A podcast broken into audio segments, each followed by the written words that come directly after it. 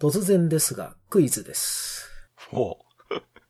今回、私鍋は、うん。とある有名人についてのクイズをいくつか出題します。おー。さて、では第1問。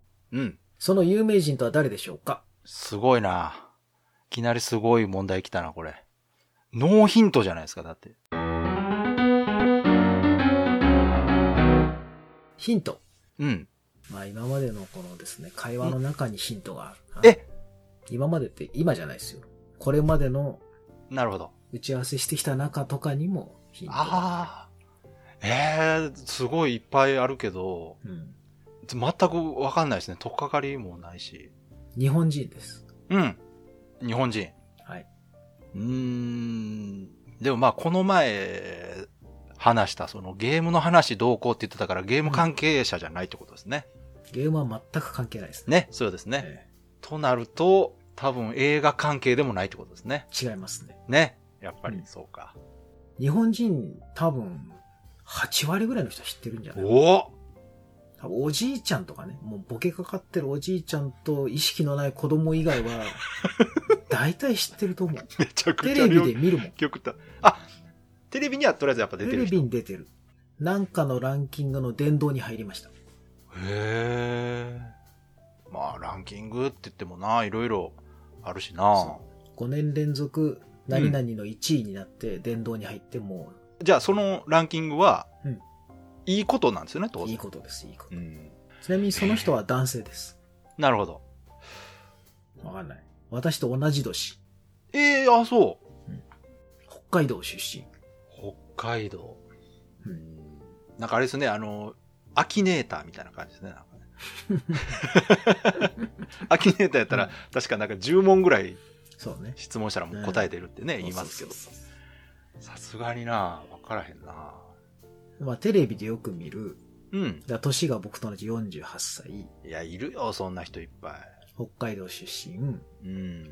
好感度は高いんですよ。だから殿堂入ったんですよまあ、それはそうでしょうね。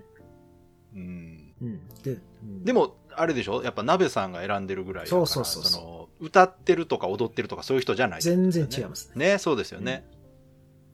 アーティストではないです。ああ、だいぶ分かってきたはな。はいはい、分かってきましたよ。これ、うん前あれやな。ちょっと打ち合わせの時に話したな。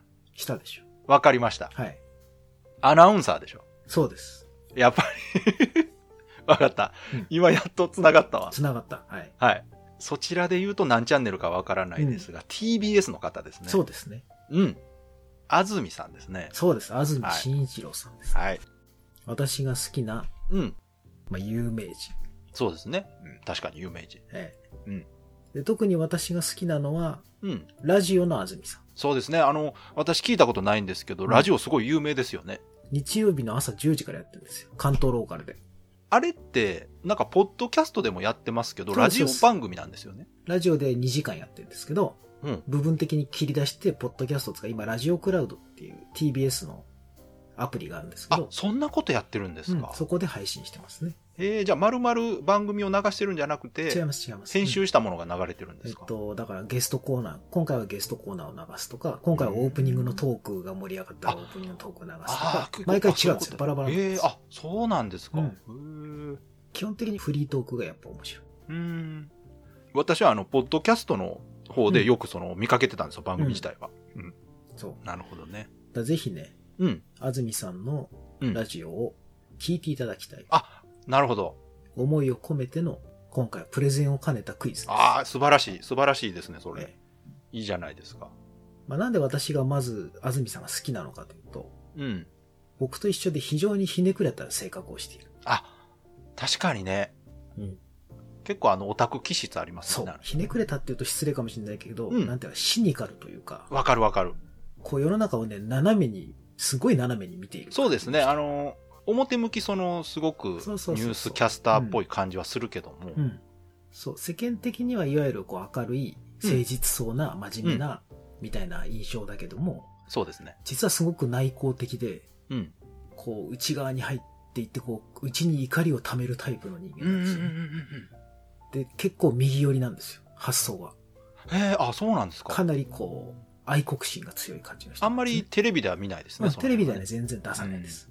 ラジオではね、結構出るんです。なるほど。やっぱ、ラジオメディアってそういうことを言いやすいんですね、やうんっぱりね。ラジオはね、結構、そのブラックな部分を出すすよ。ああ、じゃあ、そういうところもそのラジオの魅力なんですね。そうそうそうそう。日曜の朝10時からやってるラジオにしては結構、へえ。普通にこう聞けるんだけども、うん。こう同じ世代の僕なんかから聞くと、あ、結構出してるなっていう。感じのものが出てへるえのが好きなんですでね、今回はクイズ、テーマは3つあります。うん。うん。3問はい。用意しました。まあ、順番は選んでもらおうかなと思って。ああ、そうなんですか？はい。うん。えー、テーマは3つで、1つがグルメ、うん。もう1つがですね、ホビー、趣味。うん。で、最後がスポーツ。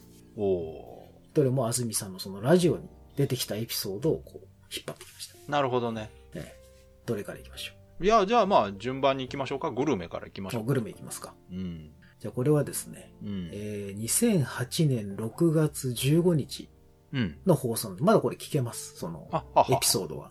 なるほど。ラジオクラウドってやつでね、えー、そそんな前の聞けるんですか？えー聞けます。うん。その、ポッドキャストが配信され始めたのは確か2007年とかそのぐらいから配信してるんですよ、あの番組。あ、じゃあずっと過去ログとかずーっと過去が残残っってるんですよ。てるんですね。うーん。なんで聞けるんですけど、うんうんえーその当時ですね、めちゃめちゃ忙しい安住さん。うん。うん。まあ今も忙しいんですけど、うんうん。なかなか休みが取れなかったと。うん。でも一日だけお休みをもらって、うん。とあるものを食べに行きました。ほ飛行機2時間、う。うん。レンタカーで5時間、うん。都合7時間かけて、うん。一日だけ休みをもらって、うん。日帰り、トンボ帰りで食べに行ったものとは何でしょうへえ。ちなみにこの日のために安住さんは前日のお昼から食事を抜いております。えー、っていうことはす、すごく量が多いとかっていうことじゃなくて？もともとはだからですね、こう食べ歩きをしようと思ってたらしいんですよ。うーん。同じそのものをあ何点か行こうと思ってたらしいんです。お、それはちょっとヒントですね。うん、なるほどきヒント。でしょ、食べ歩きができるもの。うんえ？ー、もう私はこれを食べ歩きしたことはない。あ、あ、ということはちょっと、普通に考えてもダメなのかな。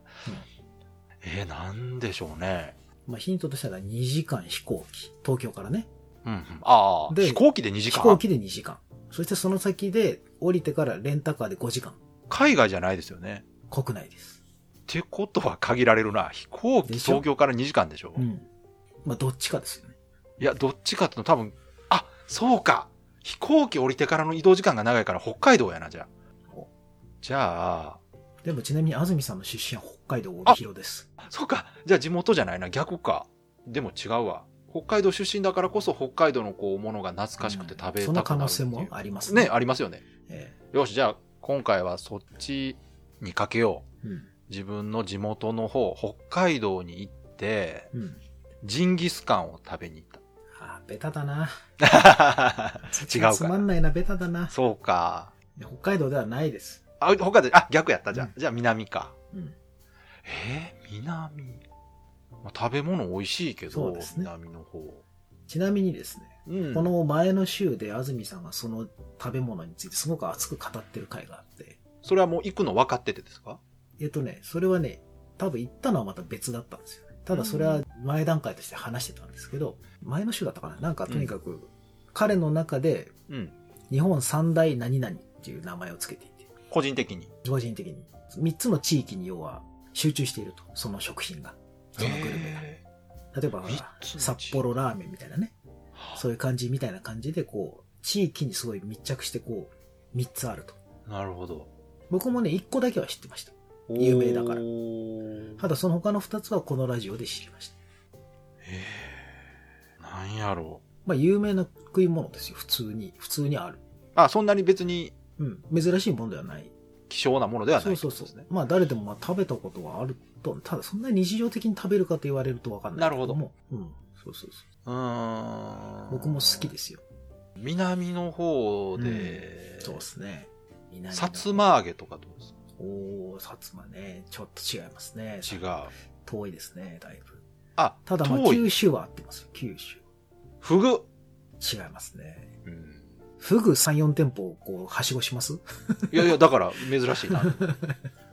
ああ、そう。しいないでしょ。や、だってそう、ほら、普通、はしごしないものって言ってたんで、いや、まあ、する人はするんでしょうけど、僕はしたことがないって話ですよ。えー、なんやろわかんないですよ。地元の人ははしごするかもしれないし、うー。うんん。でもまあ九州ですよ。お、九州。九州。たった一日の休みに飛行機2時間、うん車5時間。しかもまた朝一で行って夜の7時には空港に戻らなきゃいけないっていう過酷スケジュールの中、うん。安住さんが食べに行ったもの。ええなんやろそしてこれはまあ、ポッドキャスト聞いてもらいたいけど、なかなかドラマティックなお話でしたよ。ああ、そうなんですか。うんすごいトークが面白いので、これはぜひ聞いてほしい。なるほどね。その、やっぱお話が上手、そうそう、話がやっぱね、うまい。うん。さつまいもとかじゃないですか。芋じゃない。芋じゃないですね。でもまあそういうほら、九州といえばですよ。でしょ？うん。九州といえば。あるでしょ、九州。えー、九州。九州のもので全国的に広がっているものですよ。え大阪にもあるんじゃないかな。僕の近所にはありますよ、普通に。近くの駅。えー、なんやろ九州の県を一個ずつこう頭にこう思い浮かべていけばいいんですよ。何県がありますか、九州。えまあラーメンは近いですよ。九州と言ったら一つしかないでしょ。これ多分聞いてる人はみんな分かってますよ。ー、嘘。うん。うわ、えー川崎さんだっさーみたいな。えー、嘘。これこれこれこれみたいなのをみんな多分言ってる。ちゃんぽんは長崎ですよね？ちゃんぽん。はい。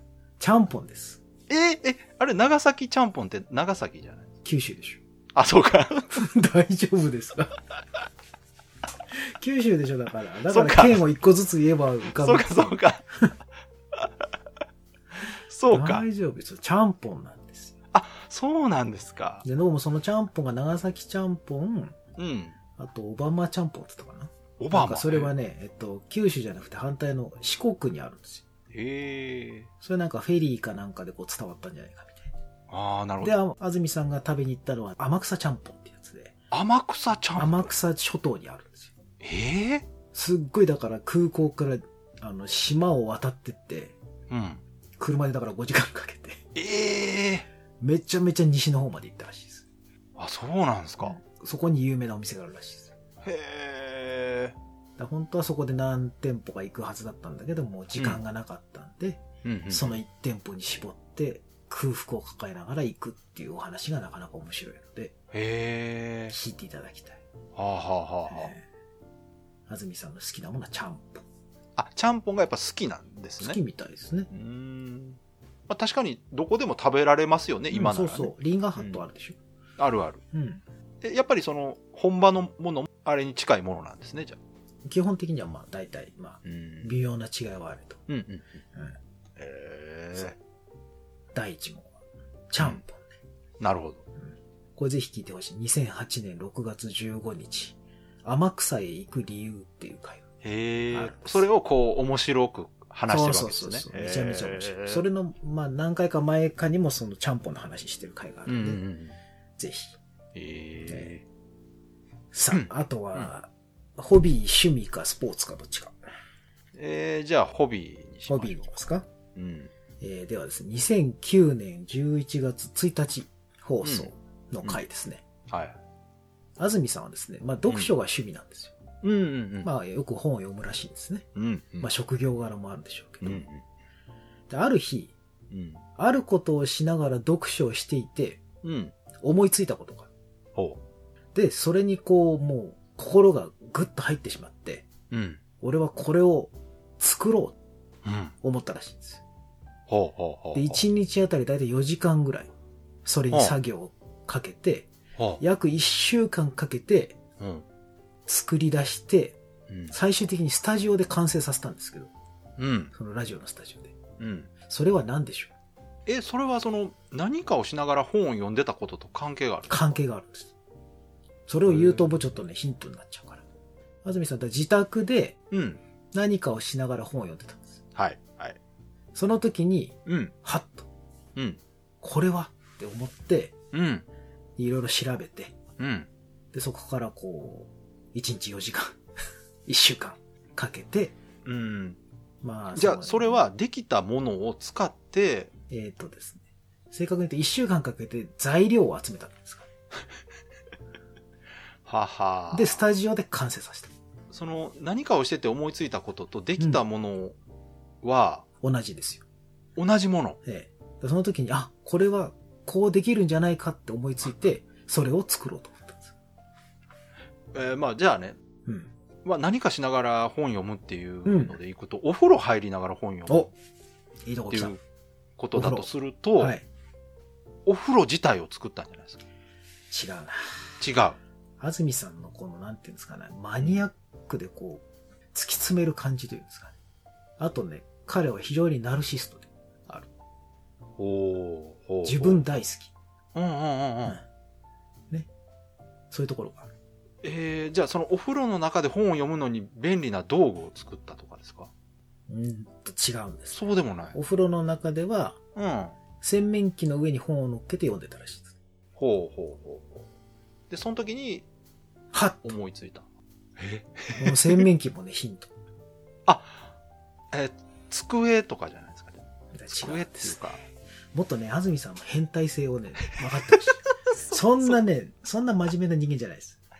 もっと、すごいもう発想がぶっ飛んでる人だから。ある意味変態、もう愛すべき変態だと思う。実際作ったものは後でまた使えるものってことですね、じゃ使えるけど、あ。うん。僕は使いたくない。そういうこと？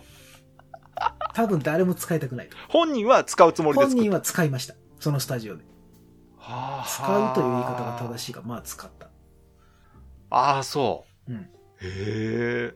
お風呂ですよ。お風呂でこう、まあ、長風呂をするらしいんですよ。なるほど。うん結構。そうですね。まあ、お本読むぐらいやからね。そうそう。それでだから洗面器の上にこう本を置いて、うん。湯船にこう浮かばせてね、洗面器をこうんうんうう。ん。で、本を読んでたらしいんですよ。はいはいはい。そこで、は っちなみにですね、そのものを作るのに、うん。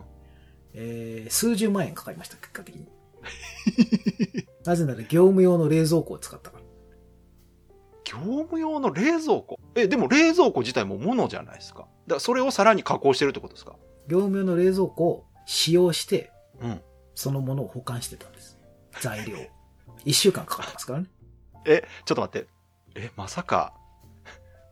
え、うん氷の台かなんかですかじゃ全然違うな。あ。違うの？冷蔵庫だって保管してるんでしょ？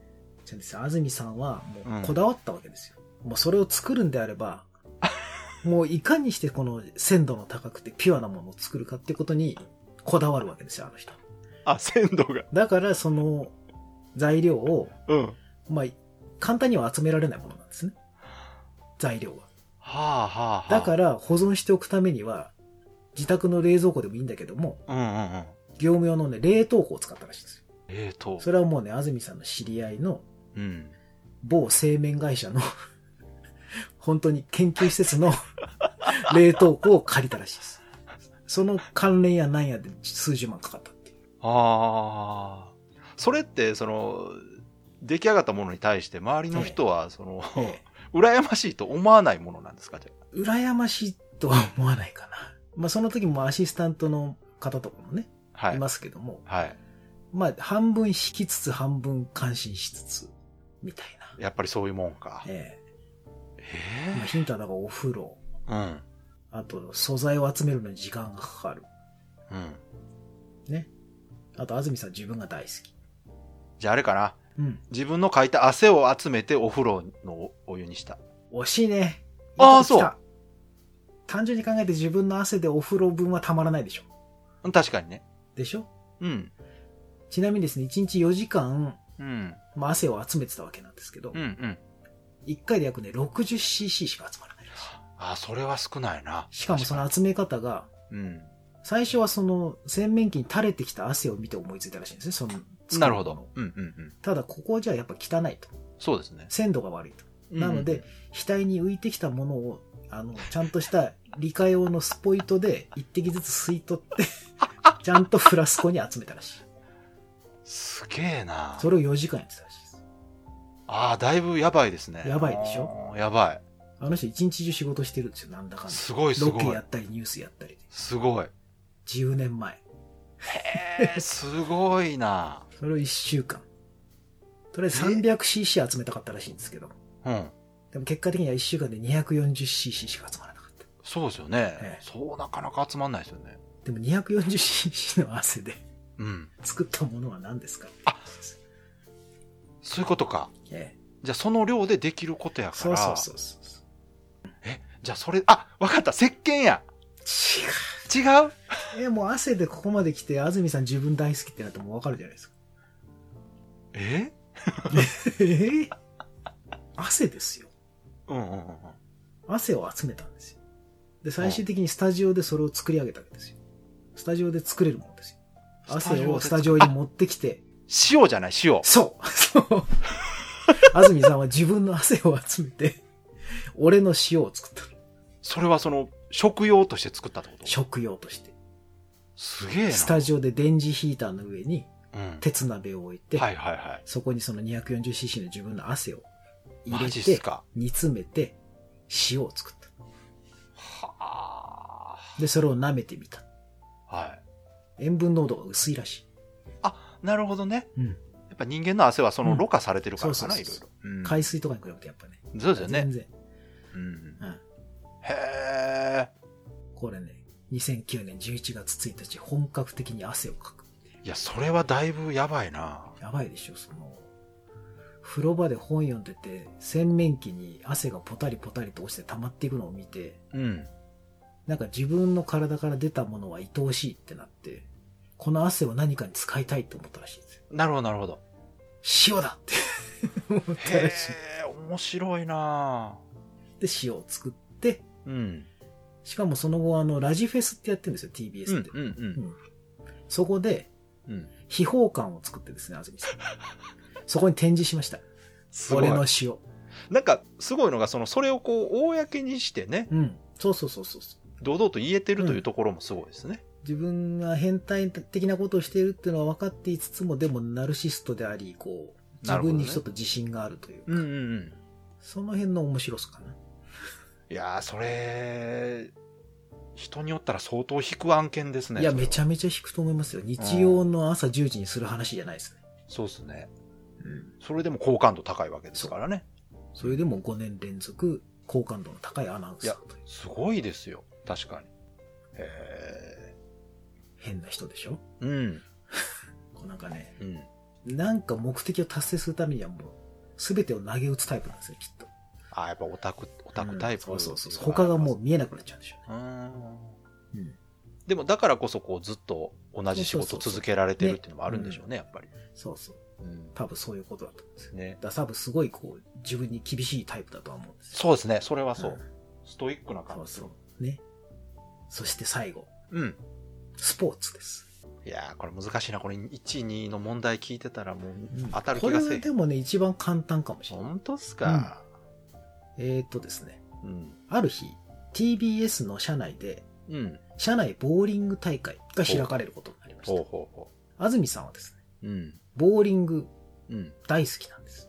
ほうほうほあえてですね、金曜日の夜の11時に、う。うん。新宿のど真ん中にあるボーリング場に行って、うん。周りがですね、うん。キャバクラの姉ちゃんだったり、はい飲み会帰りのおっちゃんだったりで、はい。ぐっちゃぐちゃなもうボーリングなんかやってないような、ただのもうわい雑とした中で、うん。一人でこうストライクを決めまくるという集中力を高める練習をしたぐらいボーリングが好きなんです。なるほど。そのシチュエーションもなちょっとよくかなかわかんないでしょ。特殊やけど。うんうんそんな中で集中力を高めることにボはいはいーリングを使うという、うん。そういう変な人なんですけどはい。も。はい。で、その社内ボーリング大会がありますと。うん。で、まあ基本的にその営業とかじゃなくて、なんていうのか、制作じゃなくて、要はデスクワークの人たちが出るようなものだろうなと。うん。まあ時間的にもね。うん。その平日だからの夜とかだったのかな。はいはい。うん。まあ僕は出れないなみたいな感じで安住さん思ってたらしいんです。うんロケとかもあるし、うんテレビの仕事とかもあるし。うん。でもなんかその出場するチームを一応見てたらしいんですよ、やっぱり。ボーリング興味あるから。うん。そしたら、うん。TBS ラジオからは1チームしか出てなかったらしいんですよ。はいはい。他が全部テレビ側で、うん。経理だとか、財務だとか、うんうん。編成とかね。うんそういわゆるデスクワークの、ちょっとこう硬い、うんうん。いかにもっていうチームが多くて、うん。で、ラジオからは1チームしか出てなかったと。ほうほうほこれはいかんと。うん安住さんは思ったわけですね。うんなぜならその TBS っていうのはラジオから始まったテレビ局らしいんですよ。う。なるほど。TBS ラジオ、なんとかラジオっていうところから始まった曲なので、うん。これはやっぱりラジオの復権をかけて、これはもううちの番組として出るしかないと。それも面白いけど。うんそこのね、流れもすごく面白いんですけど。うん面白いええで、まあ、その日曜天国という番組として出場することにしたんですけど、うん。その日、安住さんはちょっと外仕事があるうん。と。最初から参加できない。はいはい。だからまあ多分終わり、最後10分ぐらい顔出せるぐらい。うん。で安住さんは結構スコアいいんですけど、うん。その番組のスタッフというのはやっぱラジオなんで、うん数人しかいないわけですよ。うんうんで、みんなだからまあ今から練習させたところで、うん。うん。まあそうそういい点は取れないだろうと。うんうん。かといってどうしても優勝したいと。はい。安住さんは。うん。で、他のチームを見るに、うんまあ優勝が狙えなくもないんではないかとうんうん。思ったわけですね。うん。そこでどうしても優勝したい安住さんは、うん。とある不正をします。え？不正をします。はあはその不正とは何でしょう？あ。それは結果バレてるんですか？結果ですね、バレてます。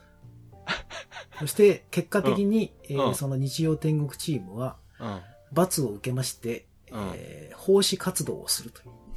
それはネタとしてそうなったんですかいや、まあ結果的にそのなんか、社内の奉仕活動をしなさいと。怒られたらしいですね、一応。まあ、社内のこととはいえ、不正は良くないとその番組の企画とかではなく、番組企画とかではなく、本気で優勝を目指すために不正をしたんです。マジで？もうそれしか手段がないっていう。どうにかして勝ちたいんで、はい。もう練習しても間に合わない。自分も出れない。で、自分が出たところで1位は難しいかもしれないと。はい。これはもう不正をするしかないっていう発想になったらしいんですよ。そうなったらでもあれじゃないですか。あの、言ったらボーリング上手い人を雇って社員としてうん出場させたとかそういうことじゃない、ああ、そうですね、そうです、そうです。これは簡単な問題ですよ。ね、自分が出れるなら自分がなんかその他の人、変装して他の人になるとかわかるんですけど、自分も出れないならうん。じゃあ、その不正の内容とは何でしょうか？ズバリ、お願いします。替え玉じゃないんですけど。もうちょっと細かく。もうちょっと？うん。まあ、安住さんはもともと出場しないといううんうんうん。ことになってます。え、だから、そのプロの人を雇って、社員のふりをさせたんじゃないんですか？正解です。プロボーラーを雇いました。マジで？マジで？プロボーラーをうん AD として送り込んだ。すごいな。あの、ボーリングって P リーグっていうですね、はいはい。あの、アイドルっぽい感じでやってうんいる、。うんうん。あるじゃないですか。あありますね。はいあの中の選手、マジで？えーじゃあその大会の時だけじゃなく大会前ぐらいから AD として雇ってみたいな感じで？いや、もうその日、あ、その日に、その日に、あの、ちょっと薄汚い格好で来てくれとマジで？いう感じで来てもらって、バッタバッタとこう、えすごくないバッシンバッシン決めまくるという。そりゃそうでしょ。うん、ええただ優勝はできなかったらしいんですよね。ええそこまでしたのに？えー一人でやっぱね、スコアが上がってもやっぱ周りがちょっと、まあそりゃそうや。うん。えへで、ただやっぱりですね、あのはい優勝したのが車両部だったかな。え。車を出すところね、うんうんロケとかの、うんそこの車両部は、ボーリングが大好きな人たちの集まりらしいんですよ。はいはいはい。あ、強いんや、じゃ強いんですよ。うんその日もね一人5、6個ボールを持ってくるぐらいの、あ。はあ、すごい。なんか例によって変えるみたいな。へえ。で、その人たちが、うん。その、インチキ AD を見た瞬間に、うん。もうフォームでバレたらしいんですよ。そうか、もう、あれ？あのフォーム、あのプロじゃない？すごい。うん。へテレビとかでもほらやってるし、実際に見に行ったりもするらしいんですよ。うんうんうん。好きだから。で一発でバレたと。へえ。じゃあ、その人たちが気づかなかったら分からなかったんですね。わかんなかったでしょうね。やったらすげえのがいるなっていう。一人だけもう音が違うみたいな。パキーンって音がするらしいです。いや、でも、確かにその、気持ちはわからんでもないけど、そこまでするかねという話ですね。確かに。それが安住さんです。へこういうね、え。うん。面白いエピソードがいっぱい詰まってるへえ。ぜひ聞いていただきたい。自分の話を基本的にしてるんですかじゃそうですよ。あの、安住さん自分好きなんで。あ。うん。例えばあの人はパンダの名前当てんのとか得意じゃん。あ、知ってる知ってる。それ聞いたことでしょ？有名でしょ、うん。それについてもこの自分の論理とかをすごい説明するし。で、そのなんか時事ネタを話してるわけじゃないんですか？時事ネタとかじゃないんですよ、あの番組って。最初にその天気と、えまあちょっとだけ触れたら、あとはね、まあ、安住さんのその、今日が乗ったらかなり長いことをフリートークしてるんですよ。その時間制限ないんですか、パン？一応あるんですよ。次のコーナーまでが。ですよね。うん。で、その振りとか長くなれば、お便りをちょっと減らすとか。へー振りとかが短ければお便りを長めにとか。へーっていう感じでなんか、だいたい頭の30分ぐらいのところのほとんどはフリートークなんですよ。うーん。そこが一番面白いですね。そういうそのちゃんぽんの話とか。あじゃあやっぱそういうところが受けてるんですね。多分それだけ人気があって続いてるっていうのは。そうそう。だからね、うん。ぜひそのラジオクラウドっていうアプリ、無料なんでね、うん。落として、なんだ安住紳一郎の日曜天国。うんうんかなりありますから。2007、8年ぐらいから。だいたい1回20分とか30分ぐらいのやつ。そのラジオクラウドっていうのはどういうアプリなんですか？それ。これね、ポッドキャストみたいなアプリって多分あれ TBS がやってるんじゃないですかね。TBS のラジオの、その、番組が聞けるんです。TBS の専用のアプリってことじゃあ。多分あれ TBS 専用、あ、TBS 系列かな。へえ多分。TBS とあと各、その TBS 系列の曲だと思うんですけど、ラジコとかじゃ聞けないんですか？ラジコだと、うんえっと、まあ、もちろん聞けますよ、その1週間前までは。あ、そっかただあれ、ほら、地域が違うと聞けなかったですか。、そっかそっか。あれはプレミアムにしてれば、うんその、川崎さん大阪だから、うんその関東ローカルの、聞けますけど、そっか。うん。でも、あれですよね。だから、ポッドキャストでも聞けるけど、それはちょっと編集されたりそうそう、されてる編集して、からってこと、ちょっとね。短く、その、そっかそっか。一番その週で面白かったとこだけとか。そっかそっか。ゲストコーナーが面白ければゲストコーナーになっちゃう全部をちゃんと聞こうと思ったら、そのうんアプリを入れないとそう、ダメラジオね。えっ、とね、アプリでもだからその編集はされてるわけですよ。ああ、じゃあ生で聞くのが一番。生で聞くか、そのラジコでちゃんと聞くか。あ、なるほど。なんですけど、まあ面白いポイントはそのラジオクラウドで聞けるので、なるほどね。まあ、いろんな話ありますから。ああ、そうなんや。なんかね、前からその評判がいいのは聞いてたし、うん実際、ポッドキャストの方でもランキングずっと上にいるじじゃないですか、あの人の番組って。面白いですよ。うん。で、最近でこそね、その、有名な人が、ポッドキャストで喋ってるってあるけど、うんあの人ってかなり昔からずっとそうですね。TBS のあの番組は、ポッドキャスト上がってますよね。そうです、そうです。ね十何年分ありますよ。ですよね。ずーっと最初から聞いていくとね、面白いですよ。声若いし。いや、でもずっとその現役というか、うん普通だとあそこまでの立場になったらもうフリーになるんですけど、ならないですもんね、あの人ね。